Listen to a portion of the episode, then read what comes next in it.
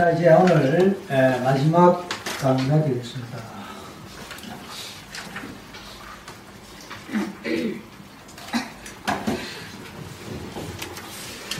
우리가 이제 인생을 산다는 것은 늘 경험하는 거예요.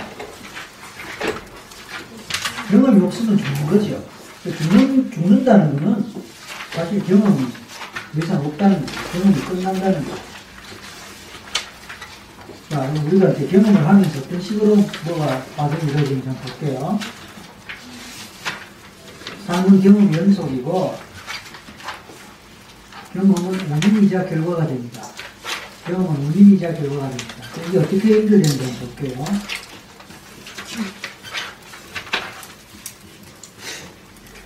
어느 날 경험 A를 합니다.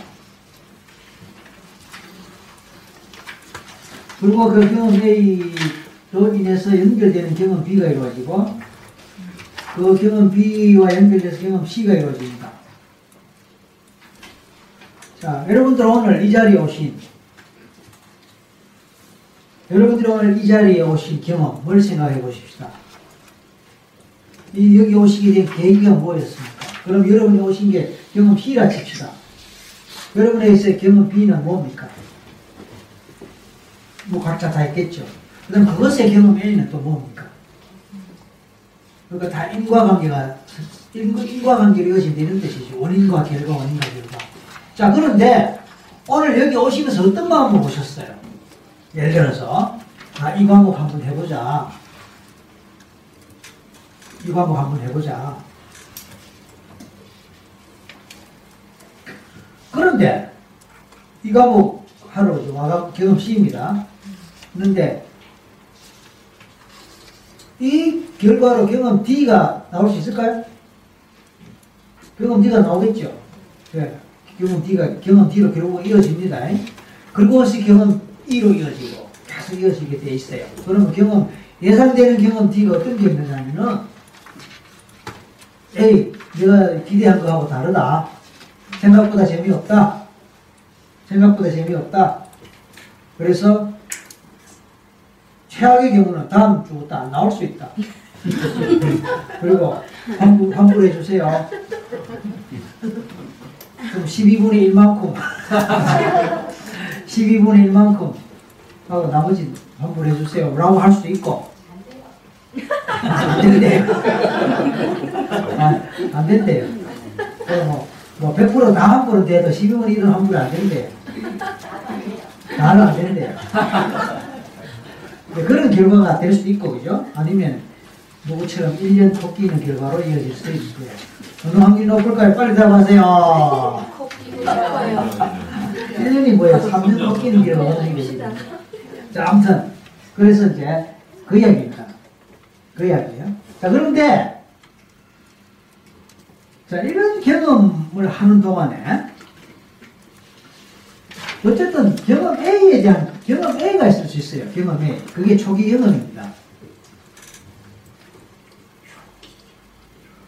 그 경험을 하는 동안에 그 속에서 우리는 뭔가의 어떤 흔적이 남게 돼 있어요. 흔적이. 그리고 그 흔적에는 에너지가 남게 돼 있습니다.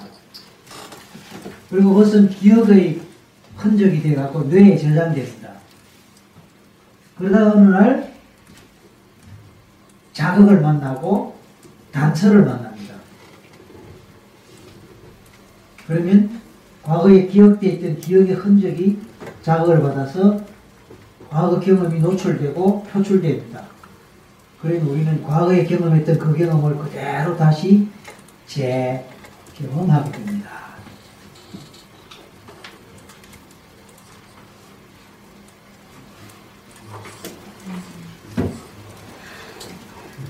초기 경험 때 자라를 보고 놀랍니다. 초기 경험 때 자라를 보고 놀랍니다. 그러면 자라를 보고 놀란 그 경험의 흔적이 에너지가 되어서 우리 몸에 남아있게 되고 기억의 흔적으로 뇌에 저장이 됩니다. 그리고 10년의 세월이 지났습니다. 5년의 세월이 지났습니다. 1년의 세월이 지났습니다. 어느 날 소뚜껑을 봤는데 소뚜껑을 봤는데 깜짝 놀라고 뒤로 물러서는 거예요. 그리고 가슴이 두근거리는 거예요. 내가 왜 이러지? 내가 왜 이러지? 몰라 나는. 근데 잘 생각해 보니까 아우 내가 잘, 잘하러 착각했나 보다. 내가 5년 전에 1년 전에 잘하고 놀랐던 그게 아유 이런 게 되면 그나마 다행인데 대부분은 무식 기억에 남 무식의 기억이기 때문에 내가 왜 놀랐지? 내가 뭐, 왜 놀랐지 모르는 거예요. 그러면서 이제 정신과에 간단 말이에요. 요새 불안 때문에 힘듭니다. 그러면 뇌에 뭐 문제가 있으니까 뇌에서 뭐 분비되는 뭐 신경 전달 물질에 뭐가 있으니까 약 먹고 뭐 조절하면 돼. 이래서 약 먹는데 과연 그게 근본적인 해결책이 될 거냐 그런 얘기예요.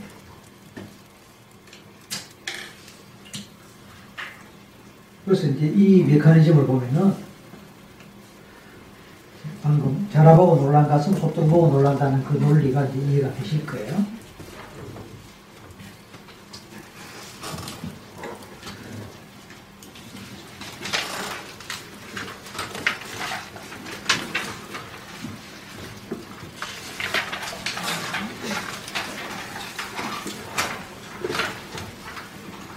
이제 무의식적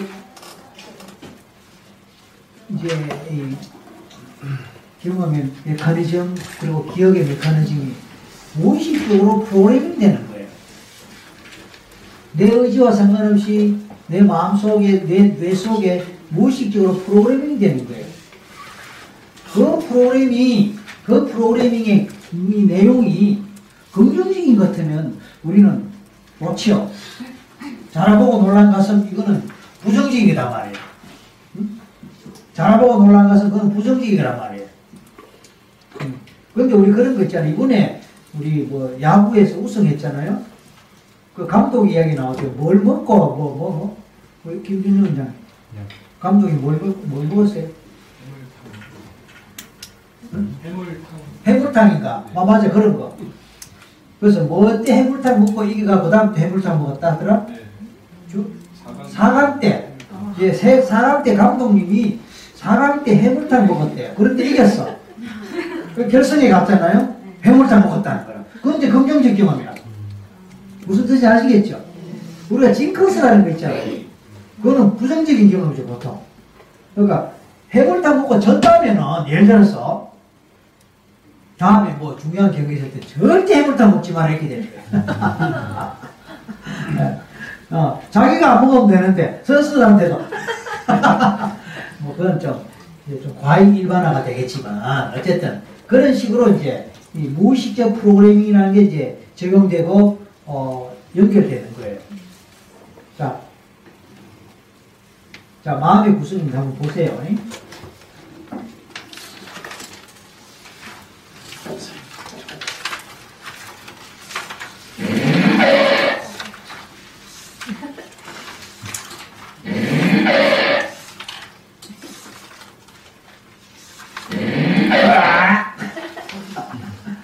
자, 말, 소리, 음성, 목소리, 생리적 반응, 또 신체적 반응, 몸에서 보여지는 반응, 이런 반응들이 언어를 만들어요. 예를 들어서, 사랑, 말입니다. 사랑해.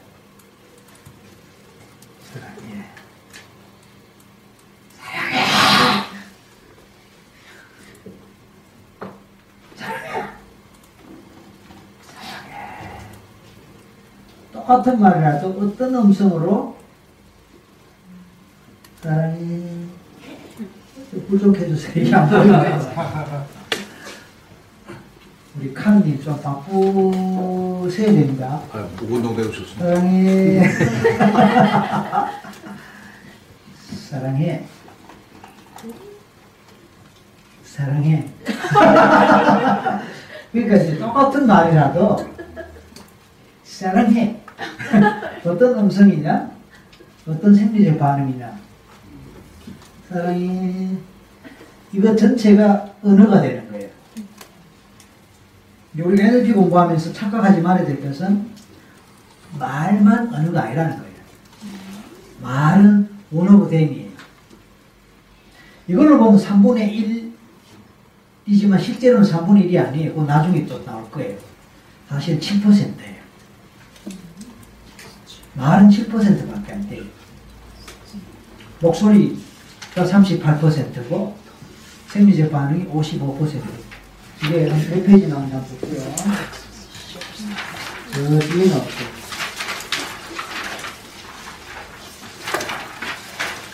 커뮤니케이션 factor의 2장이죠. 2장 커뮤니케이션 factor의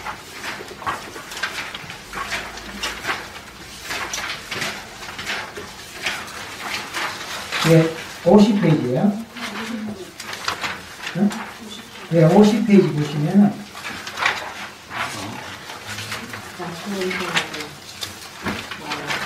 50페이지 보시면은 언어의 이제 3요소가 나옵니다. 말, 음성, 신체적 내지 생리적 반응.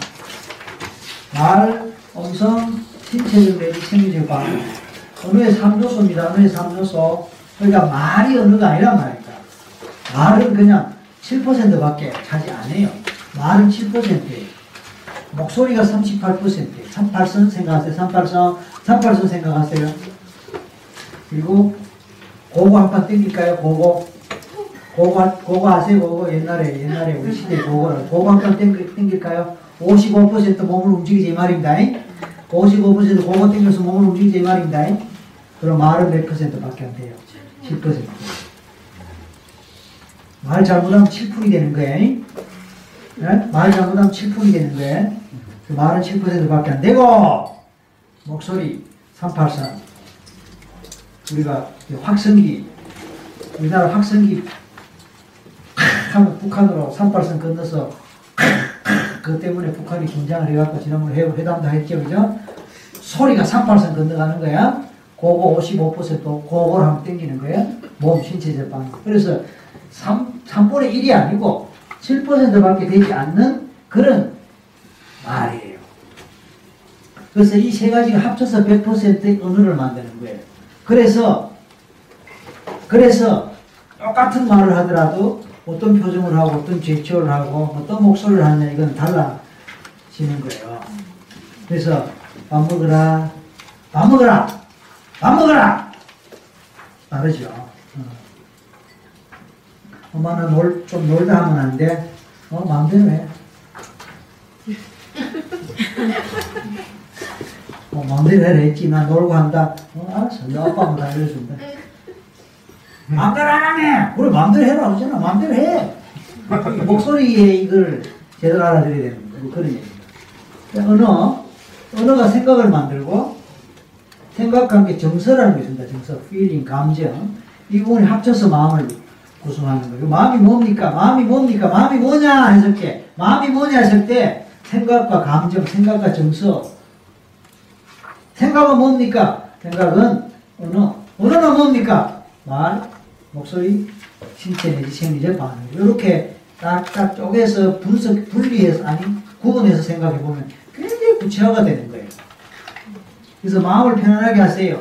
마음을 편안하게 해서 어떻게 하면 마음을 편안하게 할 수 있습니까? 어떻게 하면 어떻게 하면 생각을 편안하게 하고 감정을 편안한 감정을 갖도록 갖도록 해. 그럼 어떻게 하면 생각을 편안하게 합니까? 생- 편안한 세- 언어를 써라. 편안한 언어는 뭡니까? 그런 말을 하고 그런 목소리를 그런 신체 생리적 방. 그래서 편안하게 앉아서 심호흡을 하면서 나는 편안하다. 나는 편안하다. 그러면서 내가 편안하게 해변가에서 이렇게 나란하게 누워서 파도 소리 들으면서 하는 그런 생각과 그런 상상을 하다 보면 편안해지면서 잠이 온다 하고 잠드는 거예요. 오, 마음을 이렇게, 어, 이렇게 하면 마음을 편안하게 할 수 있구나 하는 방법이 나오는 거예요. 근데 막연하게 마음 편안하게 어떻게 합니까? 못하지. 못하지. 그래서 이 마음을 디지털식으로 이렇게 쪼개서 분할해서 생각해보면 굉장히 구체적이 되고 조작하기 좋고 이렇게 내가 원하는 쪽으로 이렇게 부품을 갈아 끼우듯이 이렇게 이렇게 만들어가기가 좋다. 조작이란 말이 좀 부정적으로 쓰이기도 하지만 사실은 조작 자체가 부정적이지 않은 아니죠. 음. 자, 그래서 이런 마음이 결국은 아까도 말씀했듯이 행동을 만들고 신체 반응 등등을 만들다 보니까 마음의 힘이 되는 거예요. 그래서 여러분 교재에 있듯이 마음의 힘에 관한 내용은 이 교재 상세하게 있죠.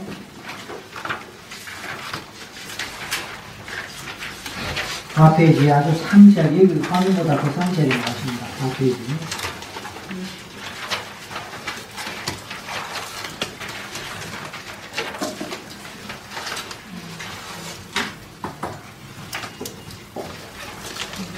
자, 여기서 우리가 하나 보셔야 될 게, 언어, 아까 보신 그대로요. 언어가 생각을 만들고, 생각이 마음을 만들고, 마음에서 행동이 일어나고, 행동이 모여서 습관이 되고, 습관이 결국은 운명을 만들 수 있다는 겁니다. 여기 사실은 성격이 빠졌네, 성격. 행동이 습, 습관을 만들고, 습관이 성격을 만들고 성격이 운명을 만들 수 있습니다. 이게 간디가 했던 말, 간디가 했던 기본 갔었어요. 간디. 인도의 간디가 이런 얘기 했더라고요. 그래서 운명을 바꾸고 싶거든, 운명을 바꾸고 싶거든, 어느부터 바꿔라. 운명을 바꾸고 싶거든, 어느부터 바꿔라. 언어를 바꾸고 싶거든, 말을 바꾸고 목소리를 바꾸고 표정을 바꿔라. 뭐 그런 얘기가 가능한 거예요. 그래서 큰 소리로 힘있게 에너지 넘치게 그렇다고 무조건 소리 지르라는 건 아니지만 그렇게 하고 어깨 펴고 말하잖아요. 우리 어릴 때 이제 어른들한테 그런 얘기 죠 어깨 펴고 앞을 보고 똑바로 걸어 뭘 비실비실하게 죽도 못 먹은 놈처럼 그렇게 어깨 쭉 내렸더니까 걷다고 하니까 인생 옳게 못 사는 게 우리 이런 얘기 그때? 많이 사는 그 평생은 평생 거지처럼 사는 거야. 에이? 똑바로 어깨 펴고 앞을 보고. 주먹 불끈 쥐고 눈 부릅 뜨고. 안 그러면 못 살아 이 경쟁시대. 이런 얘기를 듣는데 아주 보면 이제 이 겁니다 자 여기까지 질문 있으면 질문하십시오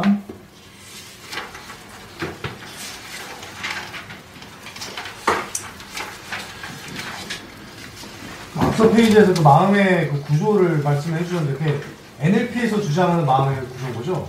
아니, 오늘 설기문식에서 아 그렇습니까?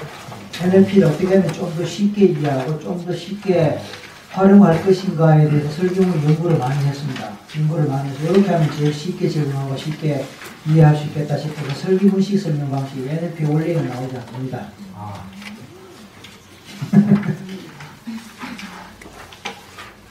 설교문은 고민을 굉장히 많이 합니다. 어떤 고민을 많이 하느냐 어떻게 하면 쉽게 가르치고 어떻게 하면 보다 쉽게 이해할 수 있도록 할 것인가 늘 그런 고민합니다. 그래서 설교문식 설명 방식입니다. 다른 데책 찾아보면 안 나옵니다.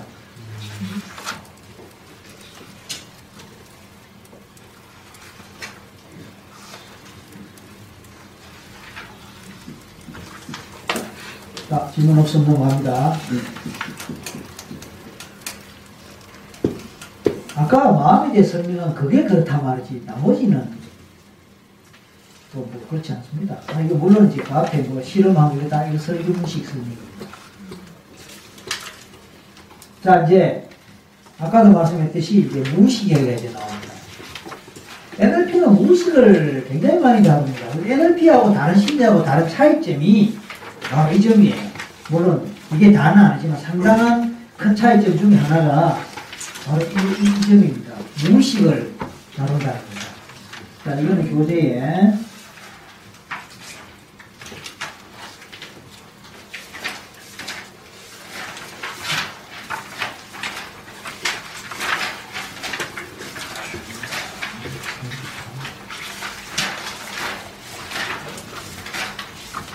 저 뒤로 가면 33쪽이에요.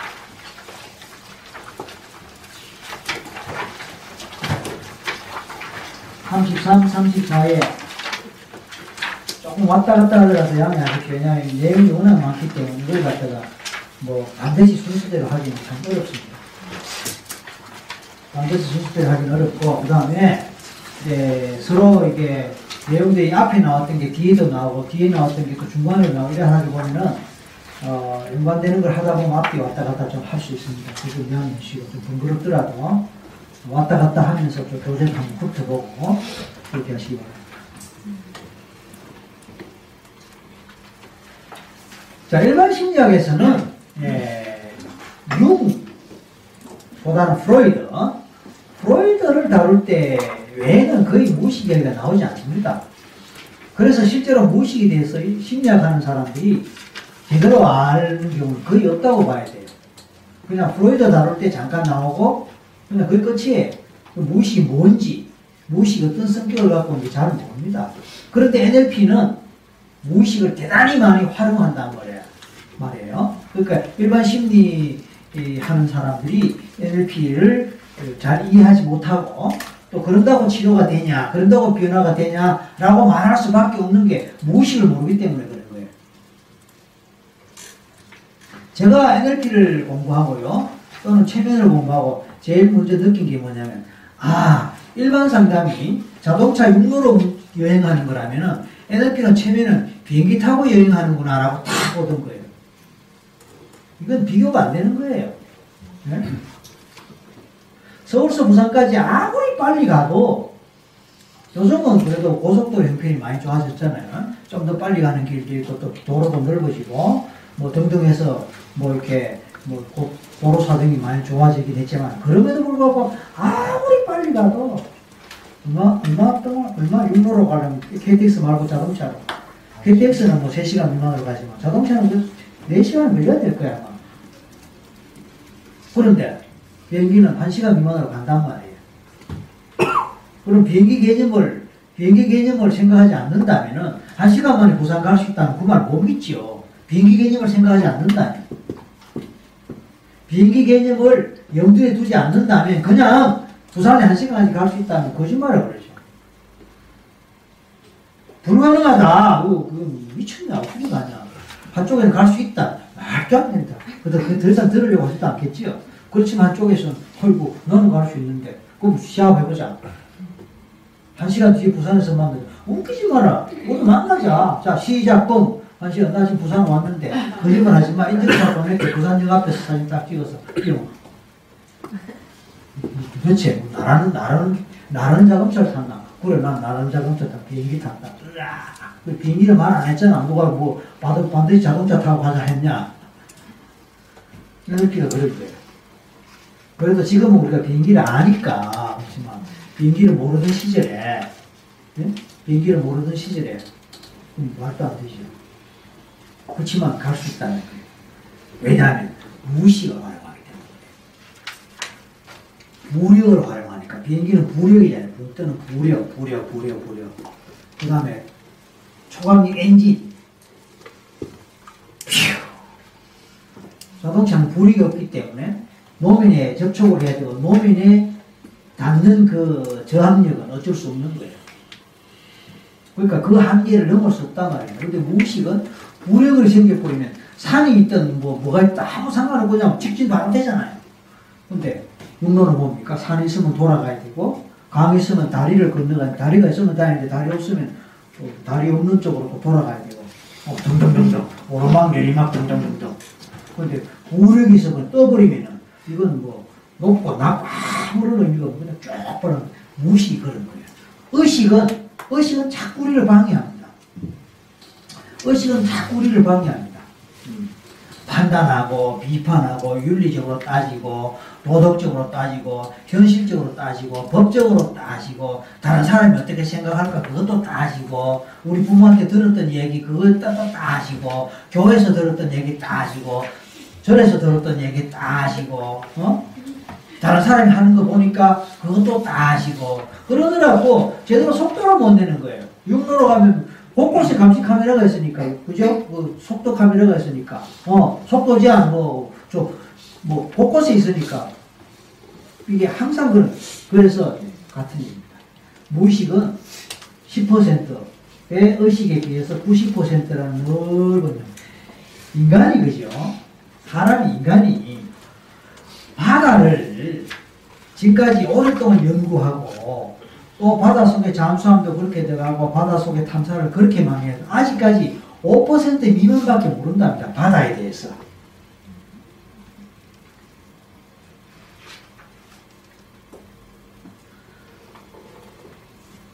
지구의 70%가 바다라 그러거든요. 지구의 70%가 바다라 그러는데 그 바다의 5%밖에 아직 모른다 하니까 와 우주도 마찬가지라 그러죠. 저 넓은 우주 아직까지 아직까지 일부밖에 모른다. 우리 뇌도 마찬가지예요. 이 뇌에 아직까지 몇 퍼센트밖에 모른대요. 마찬가지로 우리 마음의 90%나 무의식을 차. 그러니까 겨우 10% 갖고 왈왈 하는 거예요. 심리학은 이10% 속에서 왈왈 한다 이렇게 생각하면 됩니다. 그런데 NLP나 최면은 90% 갖고 노는 거예요. 그러니까 이 게임이 안 되는데 이 게임 안 되는 걸 이쪽 사람들은 모른다는 얘기입니다. 모를 뿐만 아니고 이거 게임이 안 된다 얘기해도 그 말을 듣지 않는다는 거예요. 얼마나 답답합니까? 그 세월을 저는 20년 살았습니다. 아.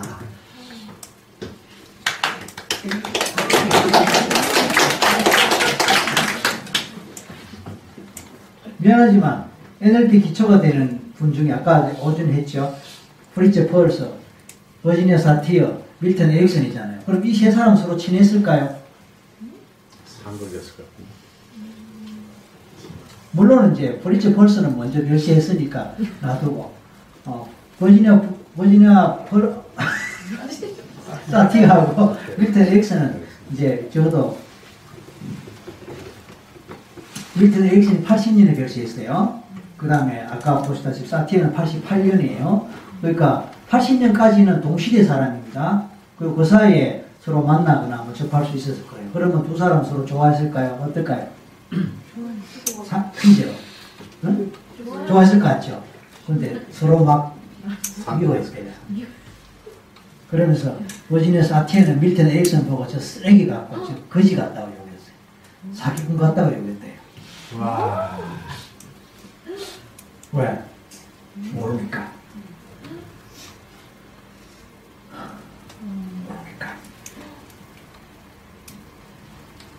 물론 버지니아 사티어의 가족 치료 중에도 체면적 요소가 있습니다. 사티어도 체면을 조금 했어요. 그런데도 불구하고 이 에릭슨의 그 깊이만큼까지는 왜 그런가 하면 자기 영역이 있기 때문에 자기 영역이 있고 자기 깊이가 있기 때문에 남의 그 가기가 쉽지가 않습니다. 아무튼 아무튼 그래요. 하물며 뭐 하물며 일반 사람 무엇이에요? 자 그러면 이제 이제 본론으로 갑니다. 도대체 NLP란 말 뜻이 뭘까? 대학교 이름을 NLP라고 지어볼까? N자가 뉴로 신경을 의미합니다.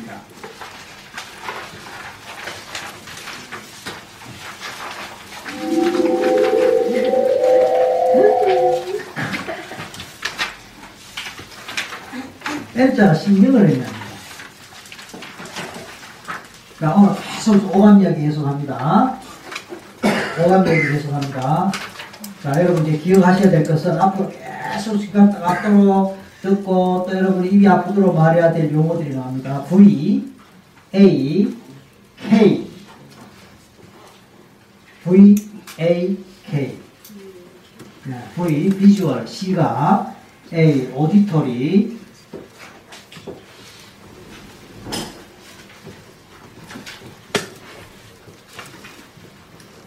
K, 오디토리. K, 키네스테틱. 이거 K 이거는 이제 이 영어는 이 단어는 보통 잘 모르고 별로 알려지지 않은 좀 고급 영어, 영어라고 볼 수 있습니다. 그래서 이번 기회에 영어 단어 하나 기억합시다. 키네스 THE입니다. 테 키네스테틱. 이 키네스테틱은 키네스는 몸을 의미합니다. 몸, 신체. 키네스. 키네스테틱. 그래서 촉감이라고 보통 번역을 할 수도 있는데요. 저는 촉감이라고 하지 않고 신체 감각이라고 번역을 합니다. 왜 그러냐면 촉감 그러면은 손가락 끝으로 뭐가 닿는 그런 뉘앙스가 되는 거예요. 예? 이 접촉한다 이 개념으로 자꾸 닿는 거예요. 근데 사실은 키네스테틱의 개념은 촉감보다 훨씬 넓은 개념이에요. 촉감도 물론 핀시 포함합니다. 터치 포함합니다. 그러면서도 가슴 두근거린 것도 포함하고 속이 미싱미싱한 것도 포함하고 머리가 팅한 것도 포함하고 어깨가 묵직한 것도 포함되고 아, 막 구토가 날 것 같은 것도 포함되고 목이 막 따가운 것도 포함되고 몸에서 일어나는 모든 감각적 경험과 느낌 모두가 키네스테틱에 포함되는 거죠. 그래서 시각, 후각, 신체 감각이라고 제가 이거 제가 번역한 거예요. 제가 번역한 겁니다. 왜냐하면 보통 다른 사람들은 촉각으로 번역을 해요. 그러나 중요한 것은 K라는 게, 키네스테틱 K라는 게 그런 개념입니다. 촉각 그러면 꼭 뭐를 만지는 느낌, 그걸로만 한정하는 그런 뉘앙스가 되기 때문에 그렇지 않다는 겁니다. 훨씬 넓은 개념이에요.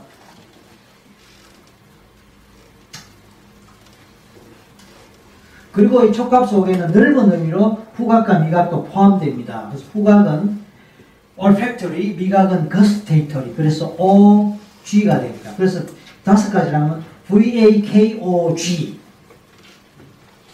예, VAKOG. 그래서 메이저, 이걸 제가 그- 그렇게 부릅니다. 메이저 3감. 메이저 3감은 VAK.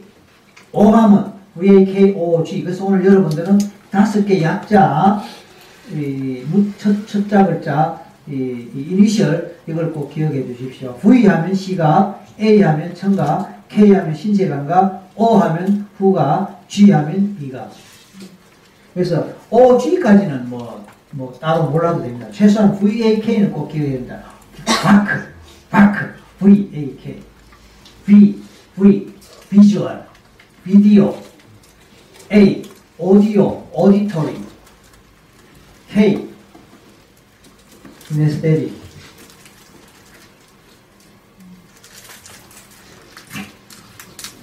그래서 오감입니다. 오감. 나중에 또 나오겠지만 사실은 오감을 중심으로 한 신경계통이 작용하는데 신경계통의 또 메인은 뭐냐면 뇌예요. 뇌. 뇌를 중심으로 한 중추신경계통과 예, 뇌를 중심으로 한 중수 중추신경계통과 말초신경계통하고 나오는 거 나중에 또 따로 설명할게요. 그 다음에 L. 자, L을 보십시오. L은요, 언어를 통해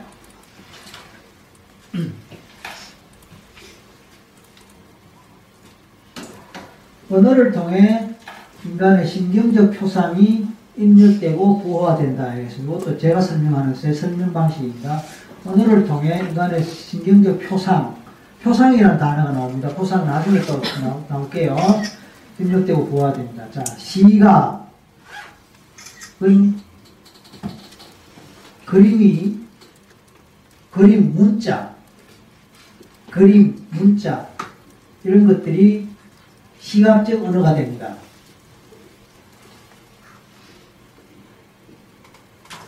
옷 어때? 옷. 옷.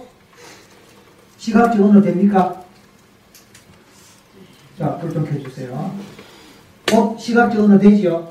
여러분 오늘 나오실 때 옷 아무렇게나 입었어요? 아니면 신경을 썼습니까? 신경 썼습니까? 왜 신경 써요? 예, 옷은 나를 표현하는 표상입니다. 아무렇게나 입는 그것도 자기 표상이에요. 맞죠, 그죠? 아무렇게나 입어도 그건 자기가 자기를 드러내는 거예요. 어, 그러니까 옷은 시각적 언어에 해당된다, 안 된다? 됩니다. 넥타이 시각적 언어에 해당된다, 안 된다? 됩니다. 신발 시각적 언어에 된다, 안 된다? 제가 만약에 슬리퍼 끌고 와 나왔다 칩시다. 그렇게 하지 않잖아요. 어, 제가 오늘 반바지 입고 나왔다 칩시다. 그렇게 하지 않잖아요. 미국은 그래도 돼요. 미국에는 반가, 교수도 반가, 반바지 입고 나올 수 있어요. 어, 슬리퍼 끌고 나올 수도 있어요. 근데 한국에는 그런 문화 아니거든요. 그러니까 언어란 말이에요, 이것도. 시각적 언어란 말이에요. 무언의 언어란 말이에요, 이것도. 어, 헤어. 헤어 시각적 언어 맞습니까? 맞지요. 그래서 헤어 하는 저분도 이 헤어로 자기를 표현한다. 맞죠? 맞습니다. 패션. 시각적 언어 맞죠? 글자 시각적 언어 맞습니까? 글씨 언어 맞습니까? 여러분이 카드 보낼 때 평소처럼 씁니까? 아니면 신경을 써서 씁니까? 맞죠? 그럼 언어 맞죠? 네, 시각적 언어입니다. 그런 식으로 시각적 언어들이 수능 뻑뻑합니다. 이것도 시각적 언어입니까? 이것도 파워포인트, PPT 이거 다 시각적 언어입니다. 여기에 내가 이 에, 폰트를 뭘로 하고 이 그림을 이 이미지를 뭘로 넣을까 색깔을 뭘로 할까 이거 다 신경 써서 합니다. 왜냐하면 어떻게 하면 제대로 전달되게 어떻게 하면 보다 쉽게 제대로 전달되게 그러니까 전하는 대로 신경 써서 만든 거예요. 물론 뭐 부족할 수도 있지만 제 깐에는 최선을 다해서 전문가가 볼 때는 뭐 부족한 거 있을 수 있어요. 그 다음에 청각 청각적 언어는 뭐예요? 소리죠. 아까 이거 성분 할때 끽 소리 나오죠? 그거 제가 한번 넣어본 거예요. 그래서 좀 주의를 기울이려고. 청각적 언어에 제 목소리 청각적 언어 맞습니까? 제 목소리 청각적 언어 맞습니까? 아, N자는 어, 유머로는요. 아, 유로 유시티 유로는 아, 뭐더라? 생각이 안 나네. 아, 제가 이렇게 강의해 보세요. 다음, 다음, 다음 주께서 오겠습니까? 아닌 것만 했네. 그래서 N, N, N, N, E, U 하고 시- 신경 신경인데 바로 신경을 내는다. L자는 링구스틱, 링구스틱. L, Y 이런 거예요. 맞나? 아, 잘 맞나? 뭐, 뭐, 이, 이런 목 소리 듣고 여러분이 공부할 맛이 나겠나?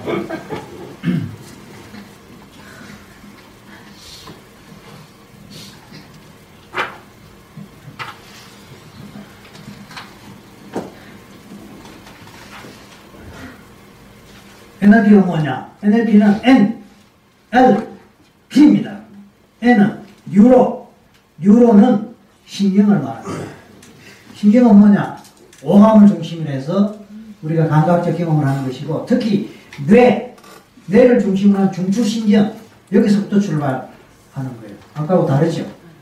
그러니까 우리가 제가 이 비교를 해봐야 되는 거예요. 비교를 해보면 아, 아. 그래서 소리, 음성 이게 뭐 청각적 언어가 되는 거예요. 음악, 청각적 언어의 대표적입니다. 맞죠? 네, 음악, 청각적 언어의 대표적입니다. 그 다음에 신체 감각적 언어, 신체 감각적 언어 대표적인 건 뭡니까? 접촉, 느낌입니다. 자, 우리가 인사할 때 안녕하세요 말만 하지 않고 악수를 합니다. 그죠? 악수. K 언어입니다. K 언어. 악수할 때 반가워요. 이렇게 할 수도 있고 이렇게 할 수도 있고 아유 이 진짜가 이게 다 마음의 전달이죠. 그러니까 똑같이 악수를 하면서 손을 접촉해도 아, 이 사람이 정말로 반가워하는구나. 아니면 진짜 형식적이구나. 아니면 서로 나를 안 좋아하나. 그죠? 그런 느낌이 오고 갑니다. 이 신체 감각적. 그 다음에 포옹도 마찬가지죠. 포옹도 마찬가지고. 어이구, 반가워요. 어이구. 다르죠? 어이구, 오랜만이네. 어. 다르거든. 그래서 K 언어입니다. 그 다음에 후각과 미각을 묶어서 보겠다. 후각과 미각의 언어는 주로 뭐로 나타납니까? 후각과, 후각과 미각의 언어는 주로 뭐로 나타납니까? 음식, 식사. 그래서 귀한 손님은 고급 음식점에 대접하거나 아니면 귀한 음식 온다고 엄마가, 주부가 참, 그죠? 정성껏, 자, 식탁, 식탁도 그렇습니다. 식탁도. 대충 차려놓는 식탁이 있고 깔끔하게 요새 뭐 요리 프로그램 많이 나오니까 요리 프로그램에서 플레이팅 잘 시각적 플레이팅 잘 하죠. 그거는 시각적 언어면서 동시에 후각적 언어, 미나 미각적 언어가 다 거예요. 그 전체가 링구스틱에 해당되는 것입니다. 와, 엄청나잖아요. 그러니까 우리 삶이 다 뭡니까? NLP라니까. 그런 것들이 어떤 특정한 형식으로 특정한 형식으로 조직화 체계화되면서 프로그래밍 되는 거예요.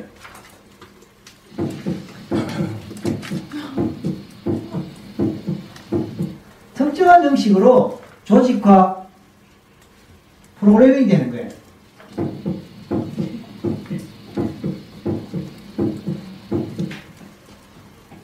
이것도 청각적 언어를 이제 끼워 넣은 거예요. 그 3D 영화라는 게 보통은 그냥 평면이잖아요, 평면. 평면인데 3D가 되니까 입체가 되는 거예요. 4D가 되니까 한 차원 더 들어가서 의자도 움직이고, 뭐, 냄새도 나고, 아, 이게 더 보면 훨씬 더 실감이 난다는 거죠. 옛날 흑백 시절에는, 흑백 시절에도 물론 평면이지만, 칼라가 들어가니까 사실성이 더, 더 생기는 거죠. 그래서, 그래서, 예를 들어서 봅시다. 아가가 말을 배울 때, 아가가 말을 배울 때, 특정한 얼굴이 자꾸 왔다 갔다 하는 거예요. 특정한 얼굴이 내 앞에서 자꾸 왔다 갔다 하는 거예요. 근데 그 특정한 얼굴이 항상 엄마라는 소리로 내 귀에 들리는 거예요. 그 얼굴 보일 때마다 엄마라는 소리가 들리는 거예요. 그리고 그 얼굴 보이고 엄마라는 소리가 들릴 때마다 그런 가슴, 그런 맛, 그런 냄새가 나는 거예요. 그래서 그 냄새만 하면 엄마라고 하는 거고, 엄마는 그 얼굴이고, 엄마는 그 목소리고, 엄마는 그 냄새, 그 맛인 거예요. 그래서 나중에 엄마하고 부르는 거예요. 또 엄마와는 다른 얼굴의 얼굴을 보면서 아 빠 그런 거예요. 아빠 또 그 냄새 아빠 그 목소리 아빠 그 신체 감각 아빠 그래서 엄마 아빠를 구별하게 되고 무슨 아시겠죠? 그러니까 뇌에 그렇게 조직되고 입력이 되면서 프로그램이 그렇게 되는 거예요. 그러니까 그걸 보면 내 입에서 자- 저절로 엄마가 나오는 거야. 엄마 엄마 한국에니까 엄마 그러죠. 미국에는 마미, 맘마, 맘마. 또 뭐 일본에는 일본에는 뭐라 그래요? 어, 어, 뭐, 어, 오마상, 마마, 마마. 그러니까 서로 다른 형태로 프로그래밍이 되는 거예요. 그래서 어- 어릴 때부터 미국에서 자라면 영어로 그냥 말하는 거예요. 와. 한국에서 자라니까 한국말. 그- 그게 프로그래밍이야. 그래서 이걸 합쳐버리면 어떻게 되냐면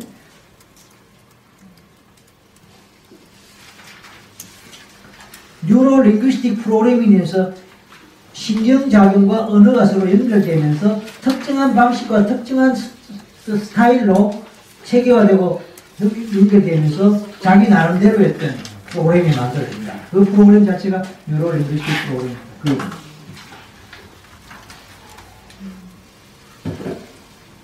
여러분 중에 알레르기 있습니까? 알레르기 있는 분. 뭐, 뭐 있을 수 있을 거예요. 우리 실습 시간에 알레르기 치료도 할 거예요. 네, 실습 시간에 알레르기 치료도 하겠지만, 알레르기가 왜 생길까요? 어떻게 생길까요? 아, 솔직히 알레르기 있는 사람 들어봅시다. 뭐, 신입 회원 중에 없습니까? 신입 회원. 유행 무슨 알레르기 있는데? 꽃게 알레르기. 그렇게 또, 비, 비염. 비염, 네, 알레르기 비염? 저도 그런 비염 같은. 비염 같은 거. 전에 하지 않았나? 날씨 변하면. 날씨 안 변화. 하지 않았어. 음. 비염. 또, 또 다른 거 없습니까? 아, 회 알레르기. 음. 여기도 사람이 있었네. 어? 키위. 자, 여러분께 물어볼게요. 키위 알레르기가 있어요.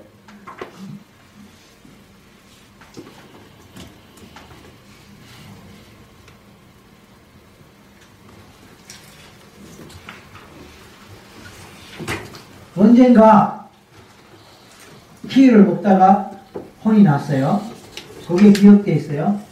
그래서 키위 냄새만 맡아도 키위 털 닦기만 해도 키위 보기만 해도 옛날에 혼났던 그 경험이 다시 올라와서 다시는 키위를 안 먹는다.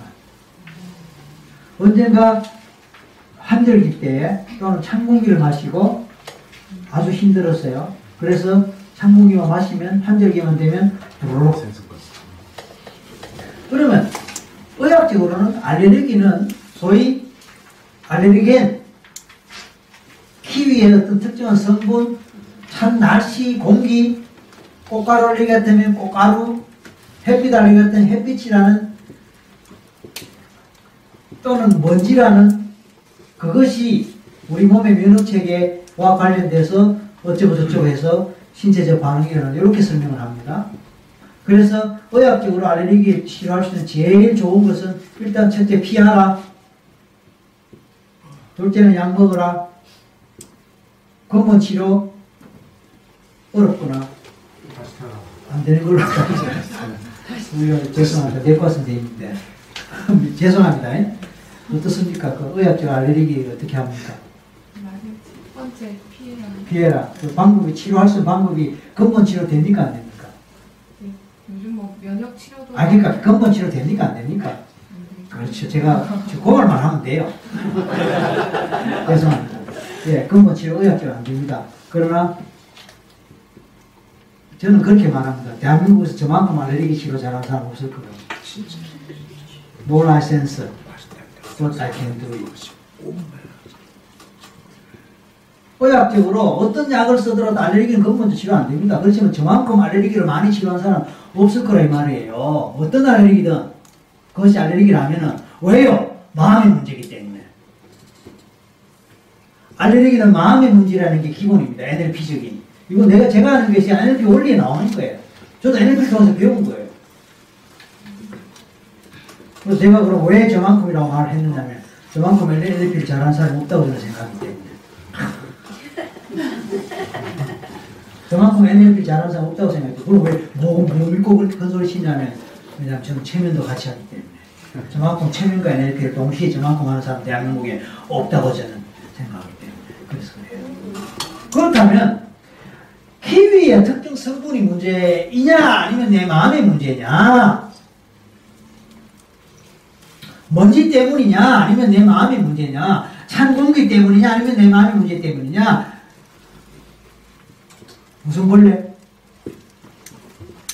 찐덕이 때문이냐 아니면 내 마음의 문제냐 하는 게 문제다 이 말입니다. 제가 알레르기 치료에 제일 먼저 TV에 알려주고 TV로 나간 게 뭐 이런 거 많이 보셨겠지만 오이 알레르기 아닙니까? KBS 나온 2006년에 2006년에 오이 알레르기 치료하는 게 KBS TV에 나왔단 말입니다. 그 아가씨가 불과 1, 20분 만에 오이를 먹게 됐단 말입니다. 오이 먹으면 구토를 하고 응급실에 실려가고 몸에 뭐, 뭐 발진이 일어나고 뭐 가렵고 하던 그 아가씨가 10분, 20분 만에 뭐 알레르기를, 아, 알레르기 없이 그냥 오이를 맛있게 먹었단 말입니다. 어째서 가능했냐는 얘기입니다. 마음이 바뀌었다는 겁니다.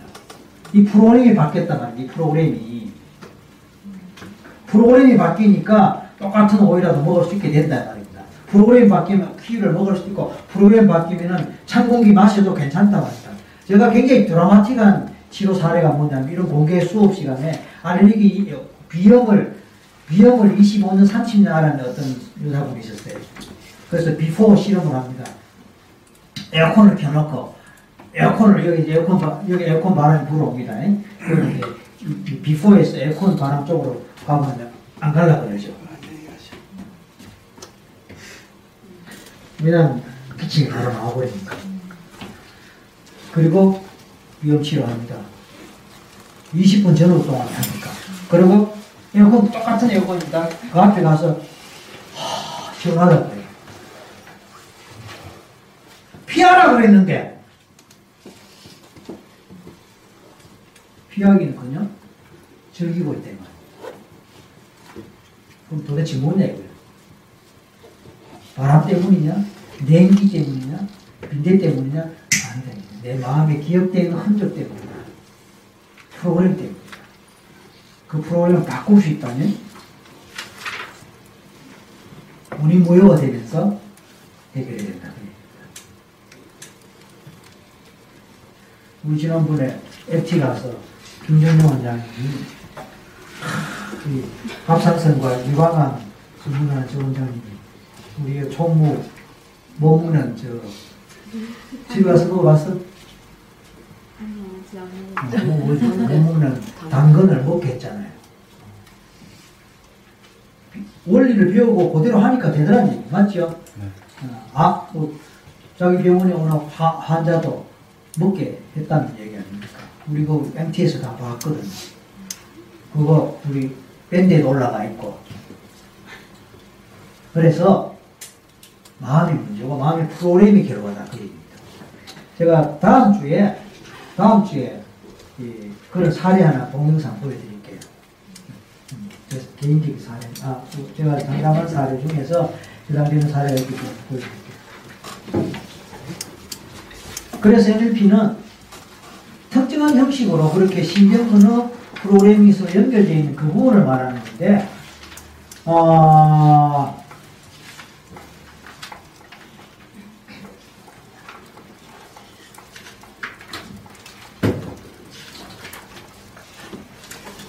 몇 시간이 돼요? 10분. 뭐 그렇게 빨리 끊었습니까? 지금 아직 할 얘기도 있는데. 보시는 중에 뭐 시간 돼서 가셔야 될 분 계세요? 가셔야 될 분 알아서 살짝이 가시고 그렇지 않으면 제가 오늘 아직 더, 더, 더 해야 될 분량이 조금 남아가고 조금 시간이 걸리거든요. 죄송합니다. 그리고 이제 그거 마치고 진료실 가도록 할게요. 자, 뇌라는 거는 이제 이런 작업을 한다는 거는 뭐 상식적으로 아시는 부분도 있고 또 뭐 모르더라도 뭐 이건 뭐 책에 다 나오는 거 인터넷 검색에도 다 나오는 거 참고하시고 네.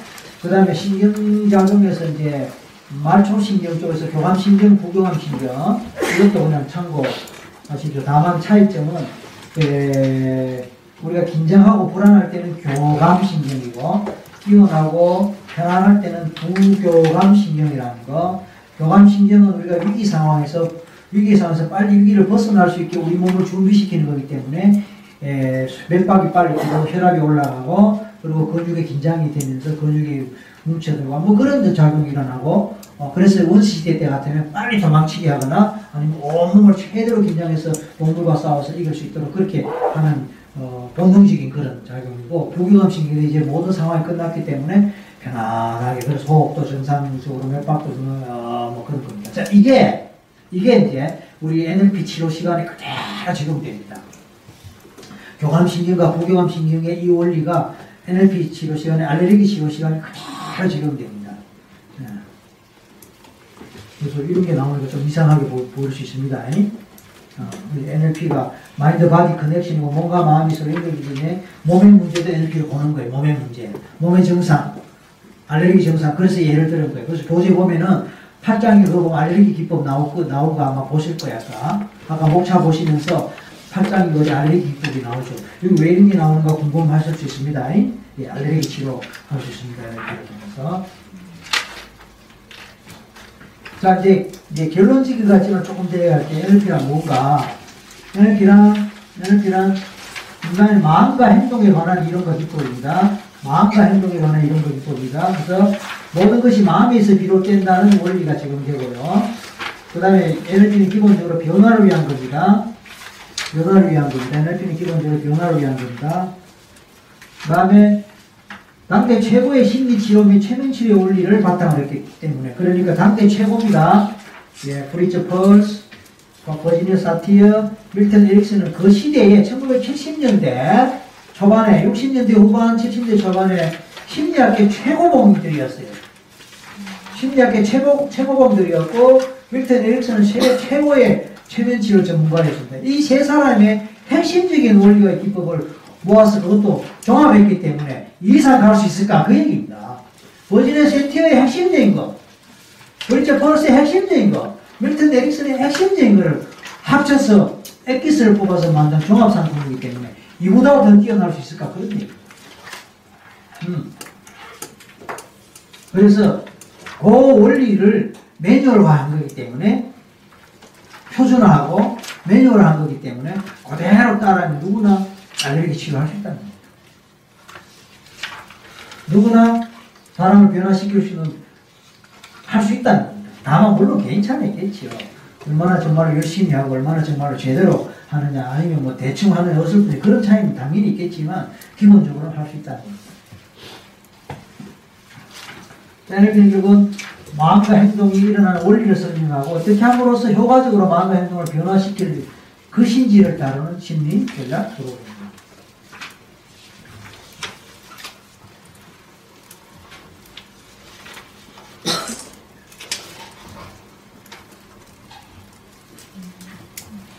뉴로 링귀스틱 프로그래밍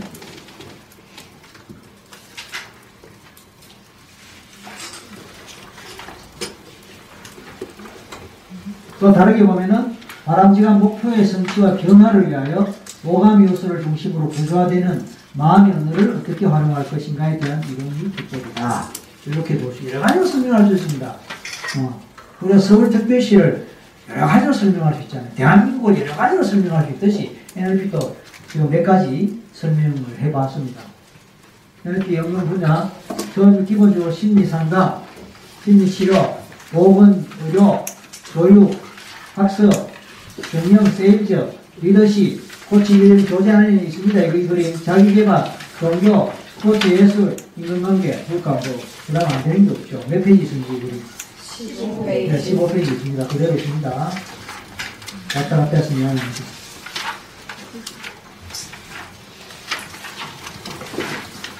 자, 이 그림도 어디 나오죠?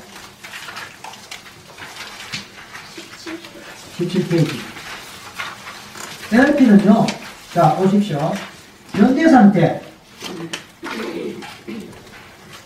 에서 적절한 자원을 보태서 바람직한 상태로 옮겨가게 하는 게 NLP입니다. 그러면 현재 상태는 뭐냐? 현재 상태, 지금 현재 상태, 여러분. 좋은 거든 나쁜 거든 뭐, 뭐 어떻든 지금 현재 상태, 이 현재 상태에 뭘 더 보태주는 거예요. 이걸 자원이라 그래요. 근데 이 자원은 외부에서 갖고 오는 게 아니고 이미 여러분 안에 있는 거를 잠자고 있어요. 여러분, 유명한 책 중에 네 안에 잠든 뭐를 깨워라? 예, 네 안에 잠든 거인을 깨워라라는 유명한 책이 있어요. 근데 우리 속에는 잠자는 게 있어요.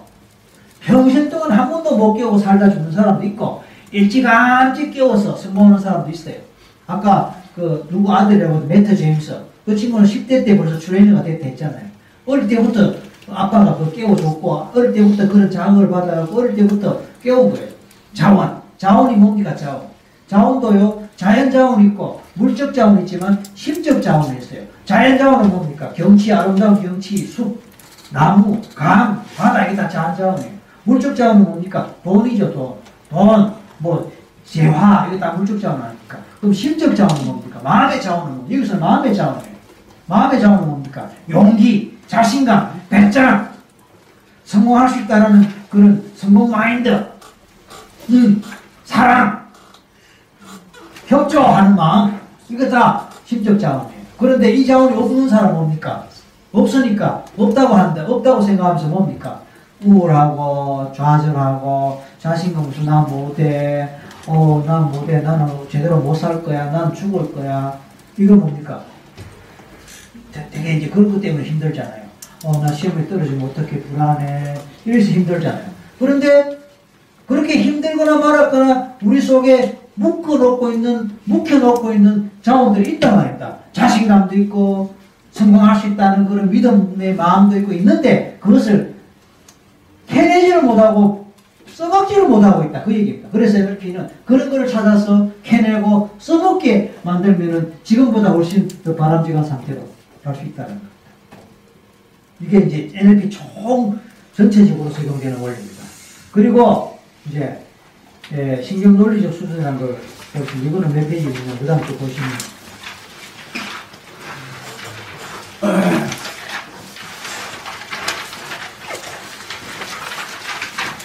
펴주세요.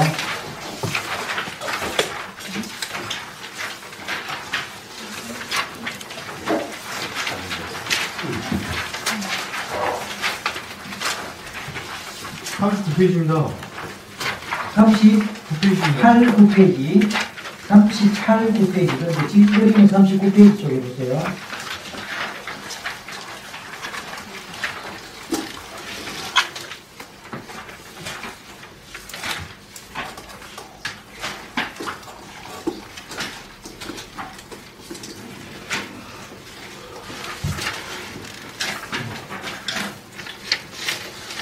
사실은 36페이지부터 시작됩니다.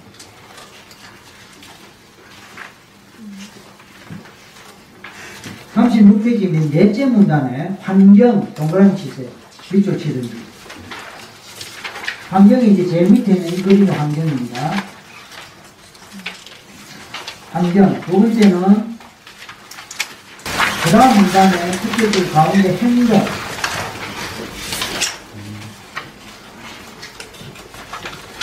그 다음에는 능력 그 다음 문단에 밑에서 셋째 줄 끝에 능력. 이게 조금 예, 제가 예, 그 편집에서 조금 그러거든요. 그 다음 네 번째는 바로 밑에 줄에 제일 밑에 줄에 가치와 신념. 가치와 신념 또는 신념과 가치. 아, 신념과 가치. 그 다음에는 다음 페이지 둘째 문단 첫째 줄의 정체성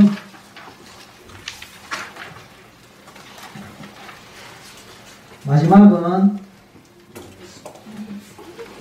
영성이 어디 있습니까? 셋째 문단의 첫째 글자 영성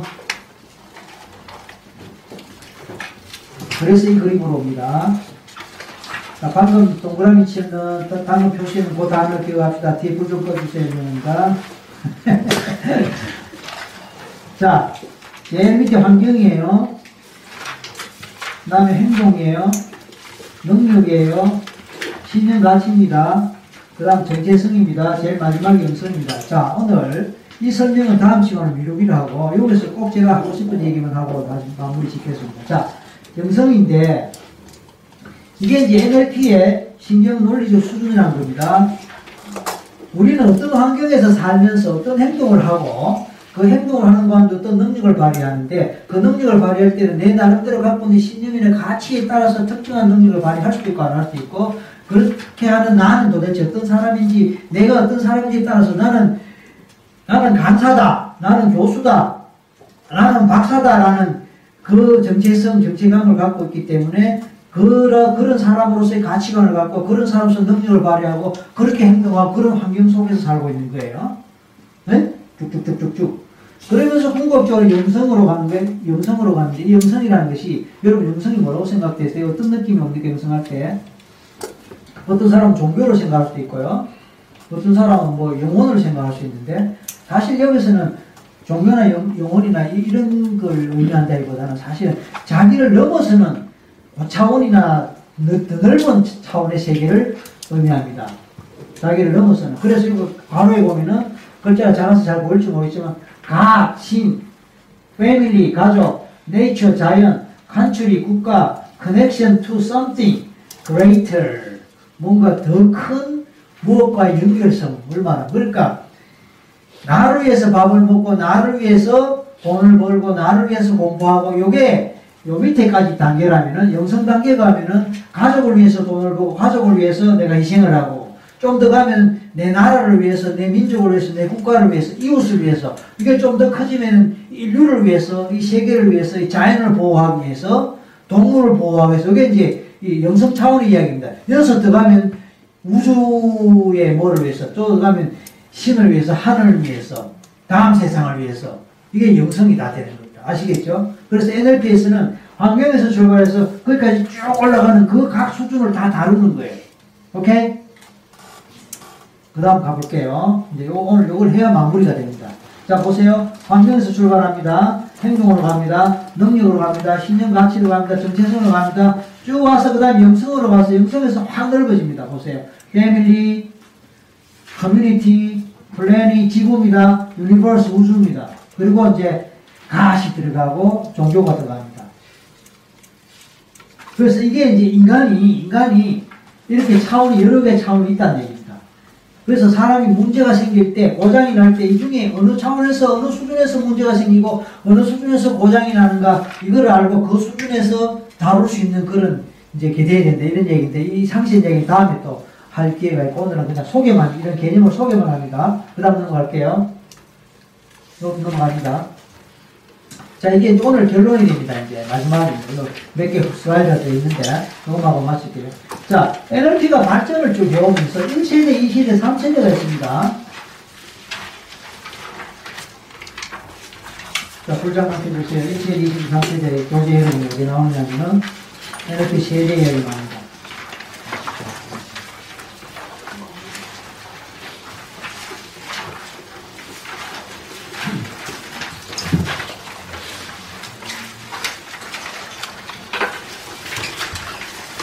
19페이지 8, 8장 19페이지부터 NLP 발전과 제3세대라는 제목으로 쭉 나옵니다. 네, 19페이지 NLP 발전과 제3세대부터 보면 NLP는 무엇이다 합니다. 이 설명 생략합니다. 교재 보세요.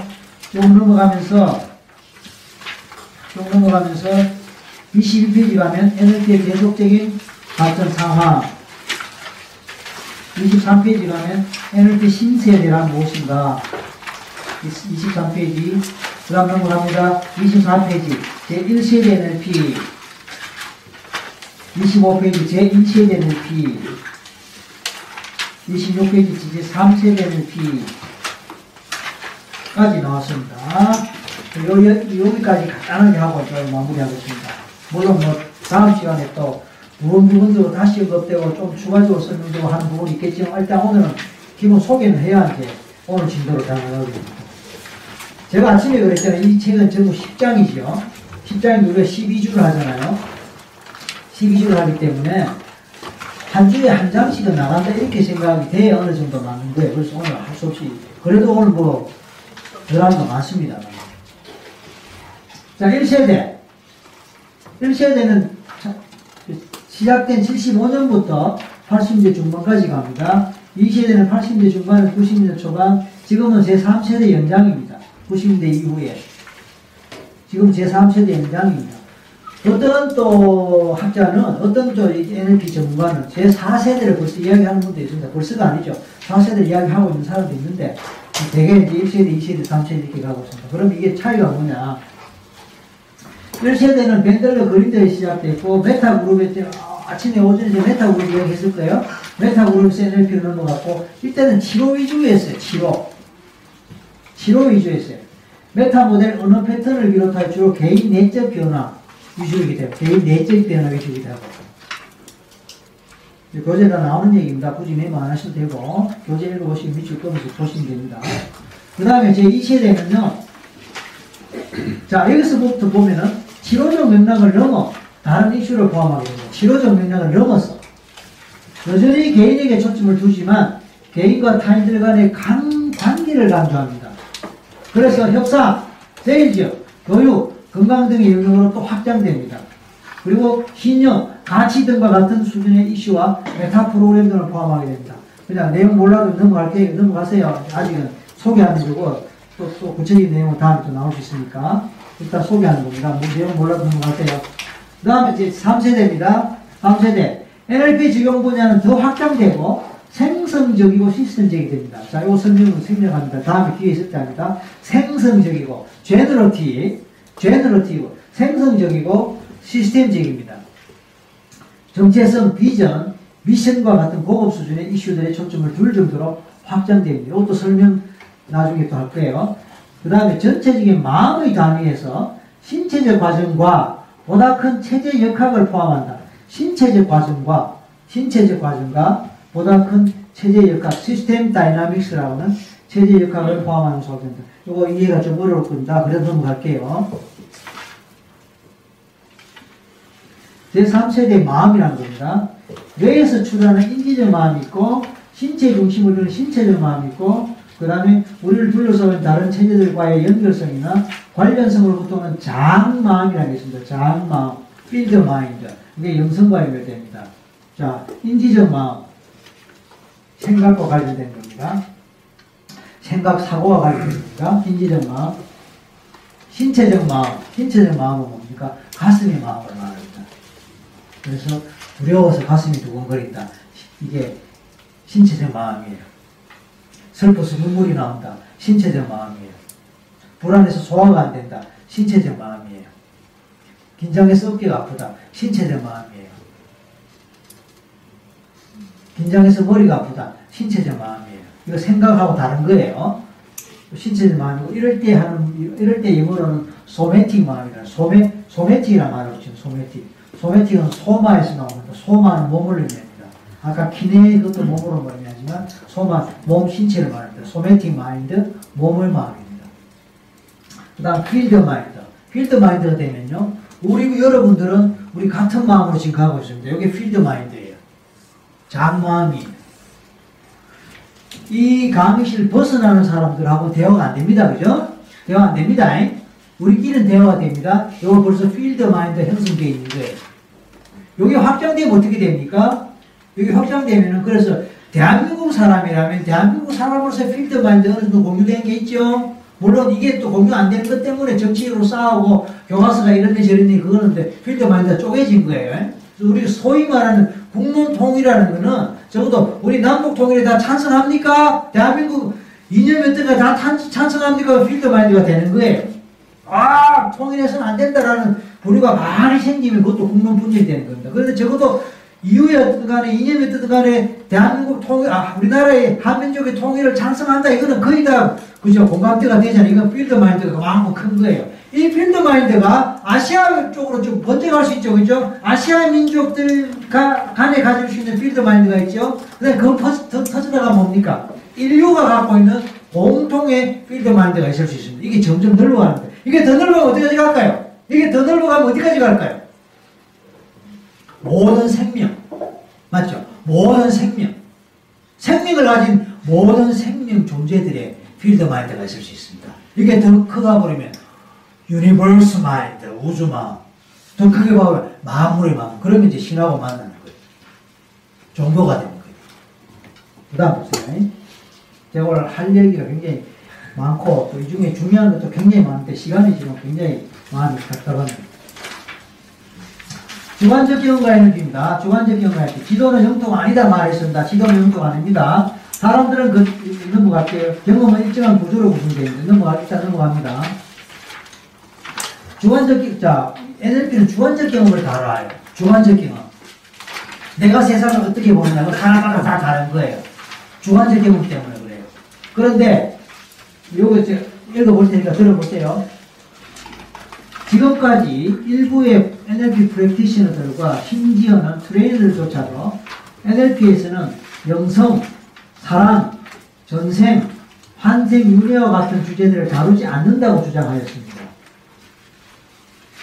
하지만 이러한 주제들은 많은 사람들의 강력하고도 공유되는 주관적 경험들과 분명히 관련됩니다. 주관적 경험으로서 이들 모든 주제들은 NLP 연구의 범위 내에 확실히 포함됐다라고 하는 게 로버트 질처가 이제 밝힌 내용이에요. 왜냐하면은 환생이니 유래니 전생이니 이것도 그 사람의 고유한 주관적 경험이기 때문에 절대 무시할 수 없다는 겁니다. NLP 자체가 주관적 경험을 다루거든. 뱀을 보고 무서워하거나 어 뱀이 좋다고 다가가거나 이거 다 주관적이잖아요. 무서워하는 게 틀렸다고 말할 수 있나요? 뱀이 좋다고 다가간다고 틀렸다고 말할 수 있나요? 뱀꾼은 뱀이 좋다고 달려가는 거예요. 맞아 맞아요. 뱀 장사는 돈, 뱀은 돈이에요. 그러니까 뱀이 있으면 잡으러 가는 거예요. 그거 보고 잘못됐다고 말할 수 있나요? 무섭다고 도망가는 거 잘못됐다고 말할 수 있나요? 넌 아무렇지도 않는데 잘못됐다고 말할 수 있나요? 아무도 잘못됐다고 말할 수 없다. 왜냐하면 주관적 경험이기 때문에. 그와 똑 마찬가지로 나 전생에 뭐 이렇게 살았어 라고 말한다고 잘못됐다고 말할 수 있나요? 안 돼! 왜? 주관적 경험이니까. 나 전생 없다고 믿어. 잘못됐다고 말할 수 있나요? 안 돼! 주관적 경험이니까.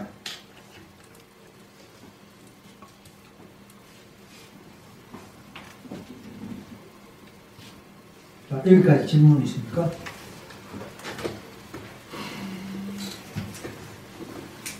야, 7교시 술 만 나겠네요.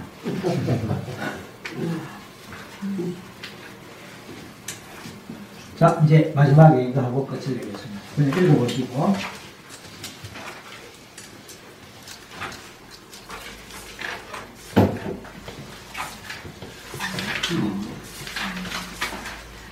총체적으로 질문 있으면 한두 번 질문 받는 걸로 끝을 내겠습니다. 없으면 마무리하고.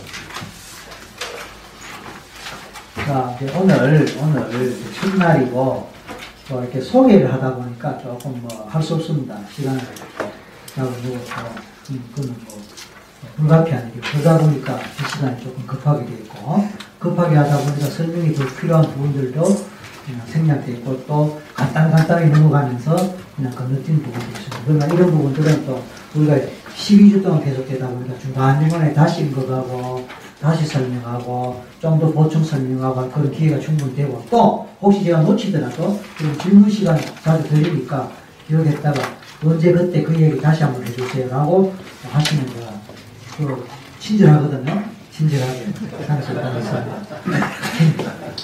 대표님 질문 있습니다. 아. 3세대 이제 영성이나 개인적 주관적인 범위도 다 이제 포함을 시키면서 이거를 치료적 자원으로 활용하는 기법이 개발됐다거나 이런 것들도 다 포함되는 겁니다. 아니면 포함시켰다로 그냥 끝나는 거고요. 포함될 수 있다라는 걸 거지. 그냥 범위 개념 범위 자체와 그렇지, 그렇지, 그렇지. 그래서 NLP 자체에는 NLP 자체에는 뭐 전생이니 네. 뭐 이런 걸 다루는 기법이 없지. 아, 있다 하더라도 뭐 우리가 생각하는 건 조금 다르지. 하지만 뭐 내담자가 내 전생에 이랬다는 것도 치료적 자원으로 활용할 수 있다는 활용할 수 있지. 그걸 그거를 인정을 하는 거죠. 그렇지. 네. 아까 좀 전에. 그래서 이걸 이런 이- 인정하는 게 있는데 이제 음.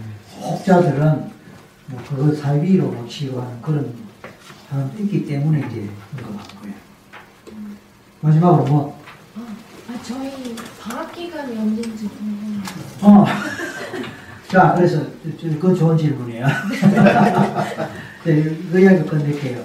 이제 저희가 오늘 이제 개강을 했는데 여러분 뭐 공지에도 이미 밝혀서 아시겠지만 12월 20일 그러니까 4주 하거든가 가려져 좀 보세요. 오늘 한 주 했고 12월에 3, 3, 3번 아니요. 20일까지 수업. 예, 20, 12월 20일까지 수업합니다. 그럼 몇, 12월에 몇 번 해요? 세 번. 세번 하죠. 그래서 오늘 한 번 해서 네 번 하고 방학에 들어갑니다. 다섯 번째는 1월로 넘어간다. 그 말입니다. 12월 20일까지 그 수업한 그러면 오늘 포함해서 네 번 수업하고 그 다음부터 3주를 쉽니다. 연말 연시거든요. 민 선생님은 저희 부부가 이제 미국 갑니다. 미국에 우리 아이들이 있어갖고 아이들 가족 상봉하러. 그래서 3주를 쉬고 언제부터 또 계속 17일. 1월 17일부터 5회째 들어갑니다. 그러니까 여러분 계획을 스케줄 짤때 그걸 염두에 두고 그 다음에 1월에 가서 하다가 중간에 또 구정이 있는 그거는 어차피 구정이니까 하시고 그렇게 이 스케줄을 잘 관리를 하시기 바랍니다. 자 이상 마치겠고 오늘 여러분 하루 첫날 하면서 첫날에 뭐 익숙하지 못한 환경과 분위기 속에서 수고 많이 하셨습니다. 마치겠습니다.